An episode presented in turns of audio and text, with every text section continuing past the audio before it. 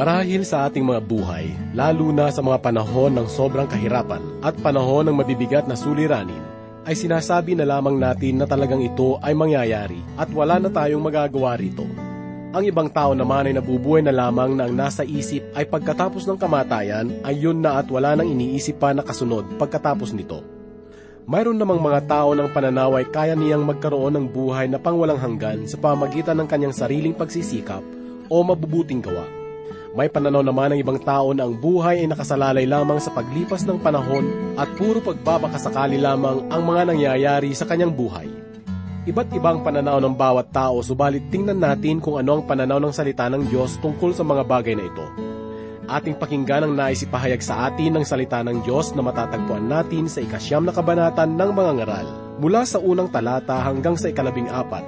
Ito ay ahatid sa inyo ng inyong lingkod na walang iba kundi si Pastor Rufino de la Peret, dito lamang po sa ating programang Ang Paglalakbay.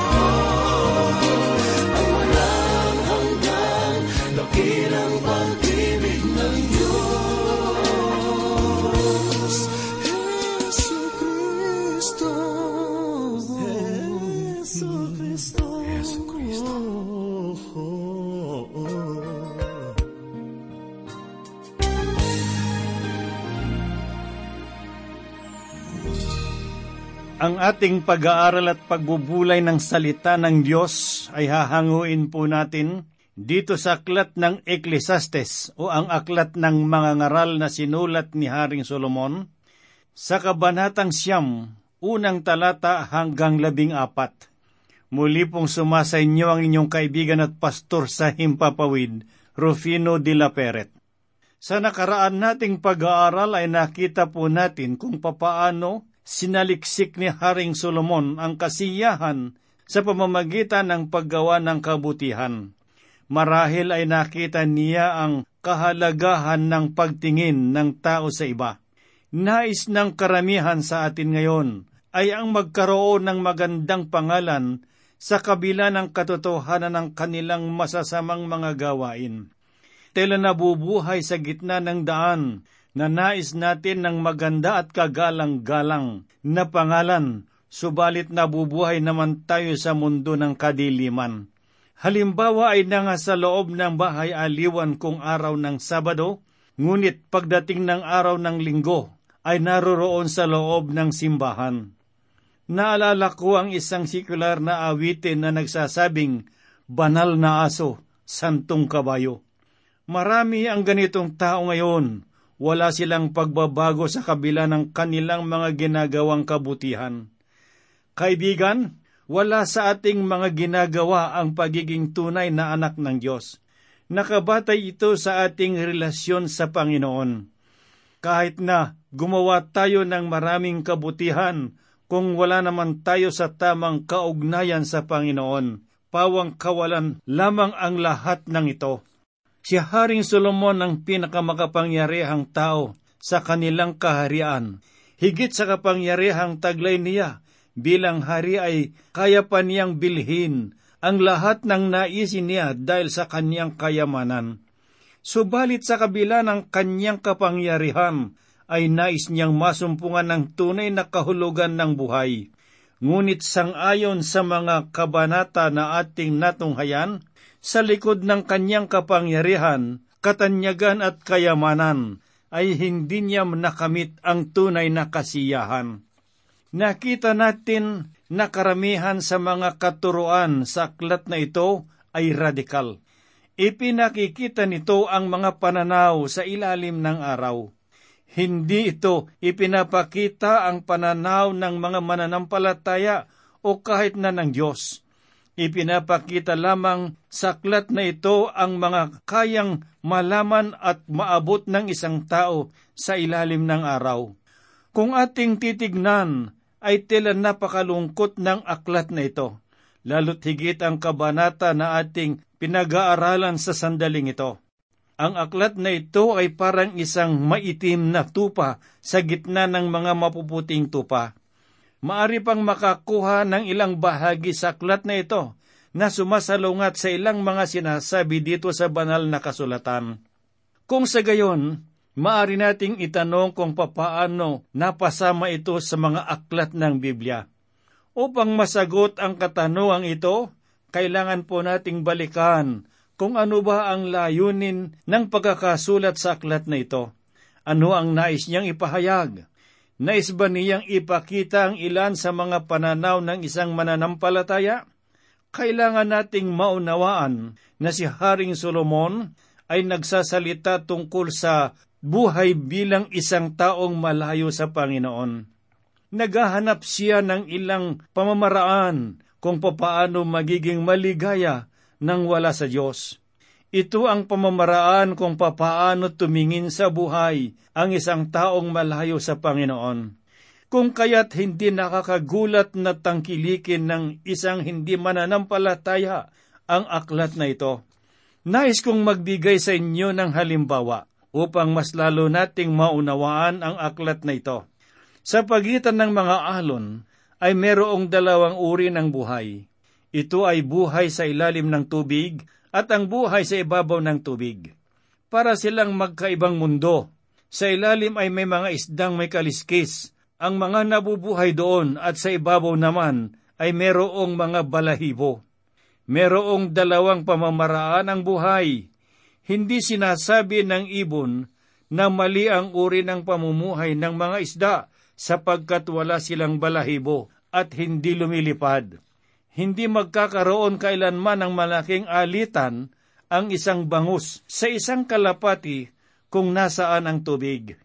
Ang aklat ng Ecclesiastes ay nasusulat sa ilalim ng araw. Ang buhay ng isang Kristiyano ay nasa langit kung saan naroon ang Diyos. Iba ang pananaw ng taong nasa ilalim ng araw sa pananaw ng Diyos na nasa ibabaw ng araw. Iba ang kanilang pananaw at pamumuhay kung kaya kung minsan ay walang saysay ang pakikipag-usap sa mga hindi mananampalataya, sapagkat kahit na ano ang iyong sabihin at ano ang iyong gagawin, ay hindi nila maunawaan ang mga bagay na espiritual.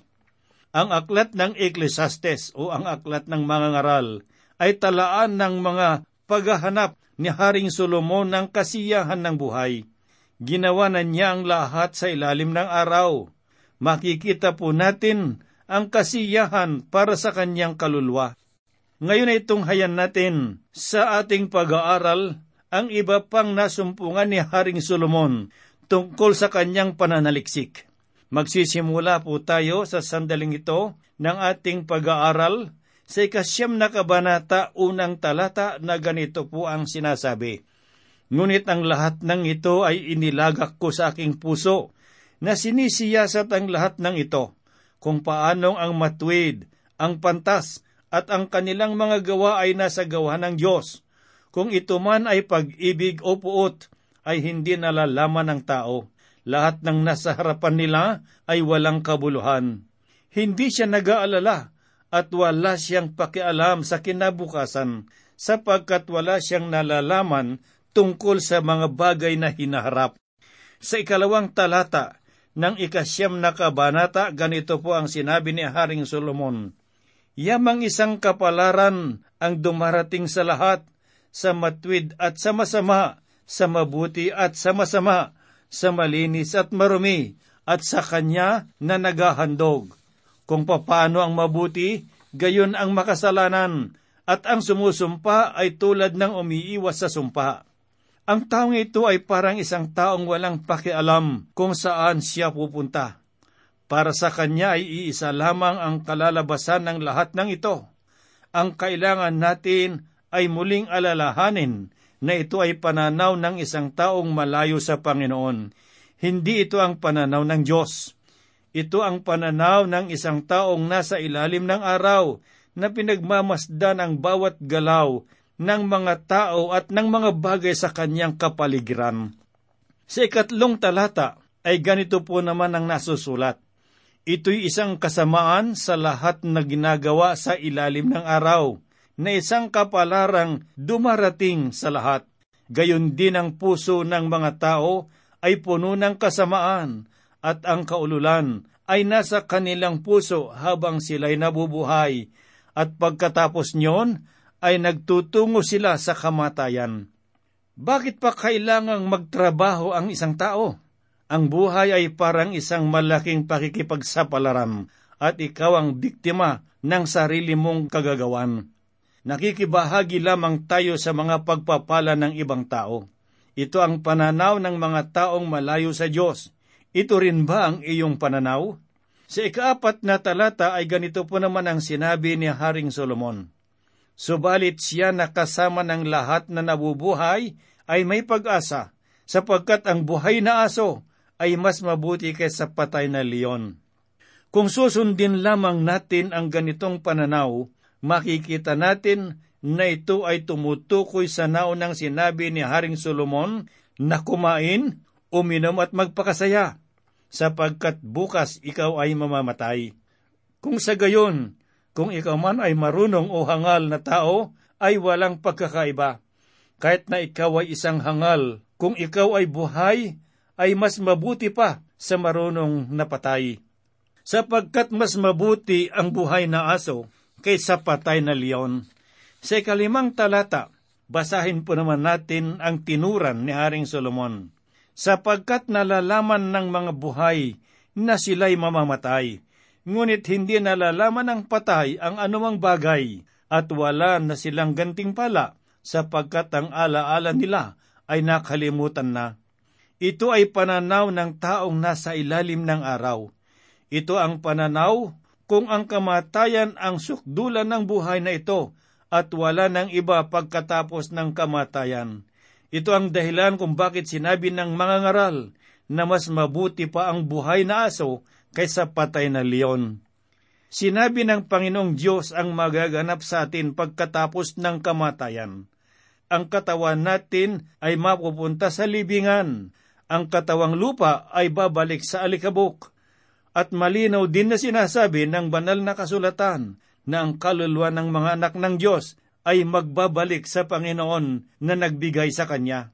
Ito ang sinabi ni Apostol Pablo sa aklat ng ikalawang Korinto, Kabanatang 5, talatang 6 hanggang 8. Kaya't kami laging nagtitiwala, bagaman nalalaman namin na samantalang kami ay nasa tahanan sa katawan, kami ay malayo sa Panginoon. Sapagkat kami ay lumalakad sa pamamagitan ng pananampalataya, hindi sa pamamagitan ng paningin, kaya't kami ay nagtitiwala at nasisiyahan na mapalayo sa katawan at mapasatahanan na kasama ng Diyos. Ang kaluluwa ay magpupunta sa Panginoon at wala na siya sa kanyang katawan. Ang mga katawang ito na siya nating pangkasalukuyang tirahan ay mawawala pagdating ng panahon sapagkat ang katawang ito'y magbabalik sa lupa. Ngunit ang kaluluwa ay magbabalik sa Diyos na kanyang pinanggalingan. Dito sa ikaanim na talata ng ikasyam na kabanata dito sa aklat ng Ecclesiastes ay ganito po naman ang sinasabi. Ang kanilang pag-ibig, pagkapuot at pagkaingit ay nawawala na. Wala na silang anumang bahagi pa magpakailanman sa anumang bagay na nagawa sa ilalim ng araw. Katulad ng aking sinabi, ito ay isang mapanglaw na kabanata. Ipinapakita nito na tela ba ang buhay ay walang kabuluhan o kahulugan. Kung ang dulo ng buhay ay kamatayan, ang tao ay parang hayop lamang. Merong mga nagsasabi na ang tao raw ay galing sa hayop. Kung sa gayon, mamamatay tayong tulad ng isang hayop. Kakaiba ito para sa atin na nakakaalam na tayo ay galing sa mga malikhaing kamay ng Diyos at tayo ay babalik sa Kanya. Ang ikapitong talata naman ay ganito po ang sinasabi, Humayo ka, kumain ng iyong tinapay na may kagalakan, at inumin mo ang iyong alak na may masayang puso, sapagkat sinang ayunan na ng Diyos ang iyong ginagawa. Ang mga taong nagnanais ng lahat ng karangyaan lamang sa buhay at nag-iisip na ang kamatayan na ang katapusan ng lahat ay nasusumpungan ang kasiyahan sa mga makasanlibutang kaligayahan. Uminom, kumain at magpakasaya. Ito ang pananaw at paniniwala ng nakararami. Sa ikawalong talata po naman ay ganito ang sinasabi, Basahin po natin ang sinabi ni Haring Solomon. Maging laging maputi ang iyong mga suot at huwag magkulang ng langis ang iyong ulo. Nagbibihis siyang lagi at ipinapakita na siya ay mabuti. Sa ikasyam na talatay ganito po ang sinasabi, Magpakasaya ka sa buhay sa piling ng iyong asawang babaeng minamahal sa lahat ng mga araw ng buhay mong walang kabuluhan na kanyang ibinigay sa iyo sa ilalim ng araw, sapagkat yan ang iyong bahagi sa buhay at sa iyong ginagawa sa ilalim ng araw. Sa talatang ito ay pinapaalalahanan tayo ni Haring Solomon, unang mga ngaral na magpakasaya sa pagiging buhay may asawa. Marami akong nakitang mga mag-asawang mananampalataya na masaya sa kanilang pagsasama. Marahil ay meron din silang masasamang panahon subalit maligaya sila sa kanilang pagsasama. Makikita po nating muli sa talata na ating babasahin ang tungkol sa pagtulog ng kaluluwa. Sa ikasampung talata ng ikasyam na kabanata dito sa aklat ng Ecclesiastes o aklat ng mga ngaral ay ganito po ang sinabi ng sumulat. Anumang masumpungang gawin ng iyong kamay, gawin mo ng iyong kalakasan. Sapagkat walang gawa kaisipan, kaalaman, ni karunungan man sa siyol na iyong patutunguhan. Tunay nga na ang katawan na nasa libingan ay wala ng kayang gawin. Hindi na niya kayang mag-isip pa ng kanyang kayang gawin. Tinutukoy ni Solomon sa bahaging ito ang tungkol sa katawan na sinabi niya, anumang masumpungang gawin ng iyong kamay ay gawin mo ng iyong kalakasan. Ang tinutukol niya rito ay ang pisikal na katawan at hindi ang kaluluwa. Tanging ang pisikal na katawan ang inililibing. Kung ikaw ay anak ng Diyos, ang iyong kaluluwa ay pupunta sa presensya ng Panginoon.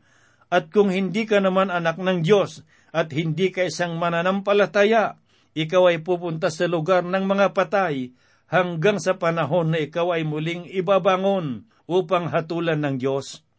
Hindi natatapos sa kamatayan ang lahat sa buhay na ito. Hindi rin itinuturo sa aklat na ito na ang kaluluwa ay natutulog. Sa susunod na talata ay tutunghayan po naman natin ang kawalan ng katarungan para sa mga mahihirap. Basahin po natin ang ikalabing isang talata. Muli kong nakita sa ilalim ng araw na ang takbuhin ay hindi para sa matutulin, ni ang paglalaban man ay para sa malalakas, ni sa mga pantasman ang tinapay, ni ang kayamanan man ay sa matatalino, ni ang kaloob man ay sa taong may kakayahan, kundi ang panahon at pagkakataon ay nangyayari sa kanilang lahat. Ang nakita ng tao na nasa ilalim ng araw ay nagdudulot sa kanya sa paniniwalang ang buhay ay panahon at pagkakataon lamang. Ang buhay ay isang pakikipagsapalaran. Kung ikaw ay isinilang na kayumanggi, meron kang suliranin. Kung ikaw ay isinilang na maitim, meron ka ring suliranin. Kung ikaw ay isinilang na dilaw ang iyong balat, meron ka ring suliranin. Ang lahat ay pawang pagkakataon lamang at wala ka ng iba pang magagawa. Ito ang itinuturo sa talatang ito. Ganito po ang sinasabi sa talatang labing dalawa. Sapagkat hindi nalalaman ng tao ang kanyang kapanahunan, kagaya ng mga isda na nahuhuli sa malupit na lambat, at kagaya ng mga ibon na nahuhuli sa bitag, gayon ang mga tao ay nasisilo sa masamang kapanahunan, biglang nahuhulog sa kanila. Kung ang panahon at pagkakataon ang nagpapaikot ng buhay, kung gayon ay wala ka ng iba pang magagawa na parang isang isdang nahuli sa lambat. Ito ay parang isang tao na nakasakay sa isang eroplano at noong nagkaroon ng unos sa himpapawid, ay ito ang kanyang sinabi. Kung tayo ay babagsak, ito ay babagsak at wala tayong magagawa. Kung meron mang mabubuhay, tanging panahon at pagkakataon lamang ang nakakaalam. Para siyang isang isda sa isang lambat na walang magagawa. Ito ay isang uri ng pananaw na bahala na ang bukas kung ano ang mangyayari. Ngayon ay magbibigay naman tayo ng maigsing talinghaga ni Haring Solomon na ganito po ang kanyang sinabi dito sa ikalabing apat na talata ng ikasyam na kabanata dito sa aklat ng Ecclesiastes. Merong isang maliit na lunsod at iilan ang tao sa loob niyon. May dumating na dakilang hari laban doon at kinukubkub iyon at nagtayo ng mga malalaking tanggulan laban doon. Nais niyo bang ipagtanggol ang mga mahihirap? Nais mo bang itaas ang suliranin ng mga tao? Ang talinghagang ito ay hindi para sa inyo, sapagkat sangayon sa talata na ating binasa, merong darating na isang hari at kukubkubin niya ang lahat. Kung iyong ibababa ang sarili mong tanggulan, pati ikaw ay matatalo ng haring ito. Kukunin ng haring darating ang lahat ng para sa kanya, at wala kahit sino paman ang makalalaban sa kanya. Kaya't ang payo para sa atin ay iligtas mo muna ang iyong sarili bago mo iligtas ang iba. Ang iba't ibang pananaw sa aklat na ito ay nananatili ang katanungang nasaan ka ngayon. Katulad ka rin ba ng mga ngaral sa kanyang pananaw at pamumuhay? Kaibigan, ang isang taong nasa ilalim ng araw ay walang pag-asa. Huwag mong hayaang dumating pa sa ganitong hangganan ng iyong buhay. Tanggapin mo si Jesus na iyong Panginoon at Diyos na tagapagligtas. Magkakaroon ka ng malinaw na pananaw sa kinabukasan ng iyong buhay. Saklat ng mga awit, Kabanatang 23, mula sa una hanggang ikaanim na talata, ay sinabi ni Haring David na ang tao ay merong pag-asa kung si Jesus ang kanyang pastol. Basahin po natin ang kanyang sinabi dito sa ikadalawamput tatlong kabanata ng mga awit. Si Yahweh ang aking pastol, hindi ako magkukulang. Ako'y pinahihimlay sa mainam na pastulan, at inaakay niya ako sa tahimik na batisan. Binibigyan niya ako niyong bagong kalakasan at sangayon sa pangako na kanyang binitiwan. Sa matwid na landasi doon ako inaakay, kahit na ang daang iyo'y tumatahak sa karimlan. Hindi ako matatakot pagkat ikaw'y kaagapay. Ang tungkod mo at pamalo ang gabay ko at sanggalang. Sa harap ng lingkod mo, ikaw'y may handang dulang. Ito'y iyong ginagawang nakikita ng kaaway. Nalulugod ka sa akin, na ulo ko ay langisan, at pati na ang saro ko ay iyong pinaapaw tunay na ang pag-ibig mo at ang iyong kabutihan. Sa saakit tataglayin habang ako'y nabubuhay. Doon ako sa templo mo, lalagi at mananahan.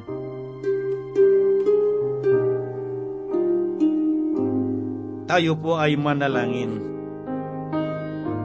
Salamat po Panginoong Diyos sa oras na ito, sapagkat batid namin na Ikaw ay Diyos na buhay.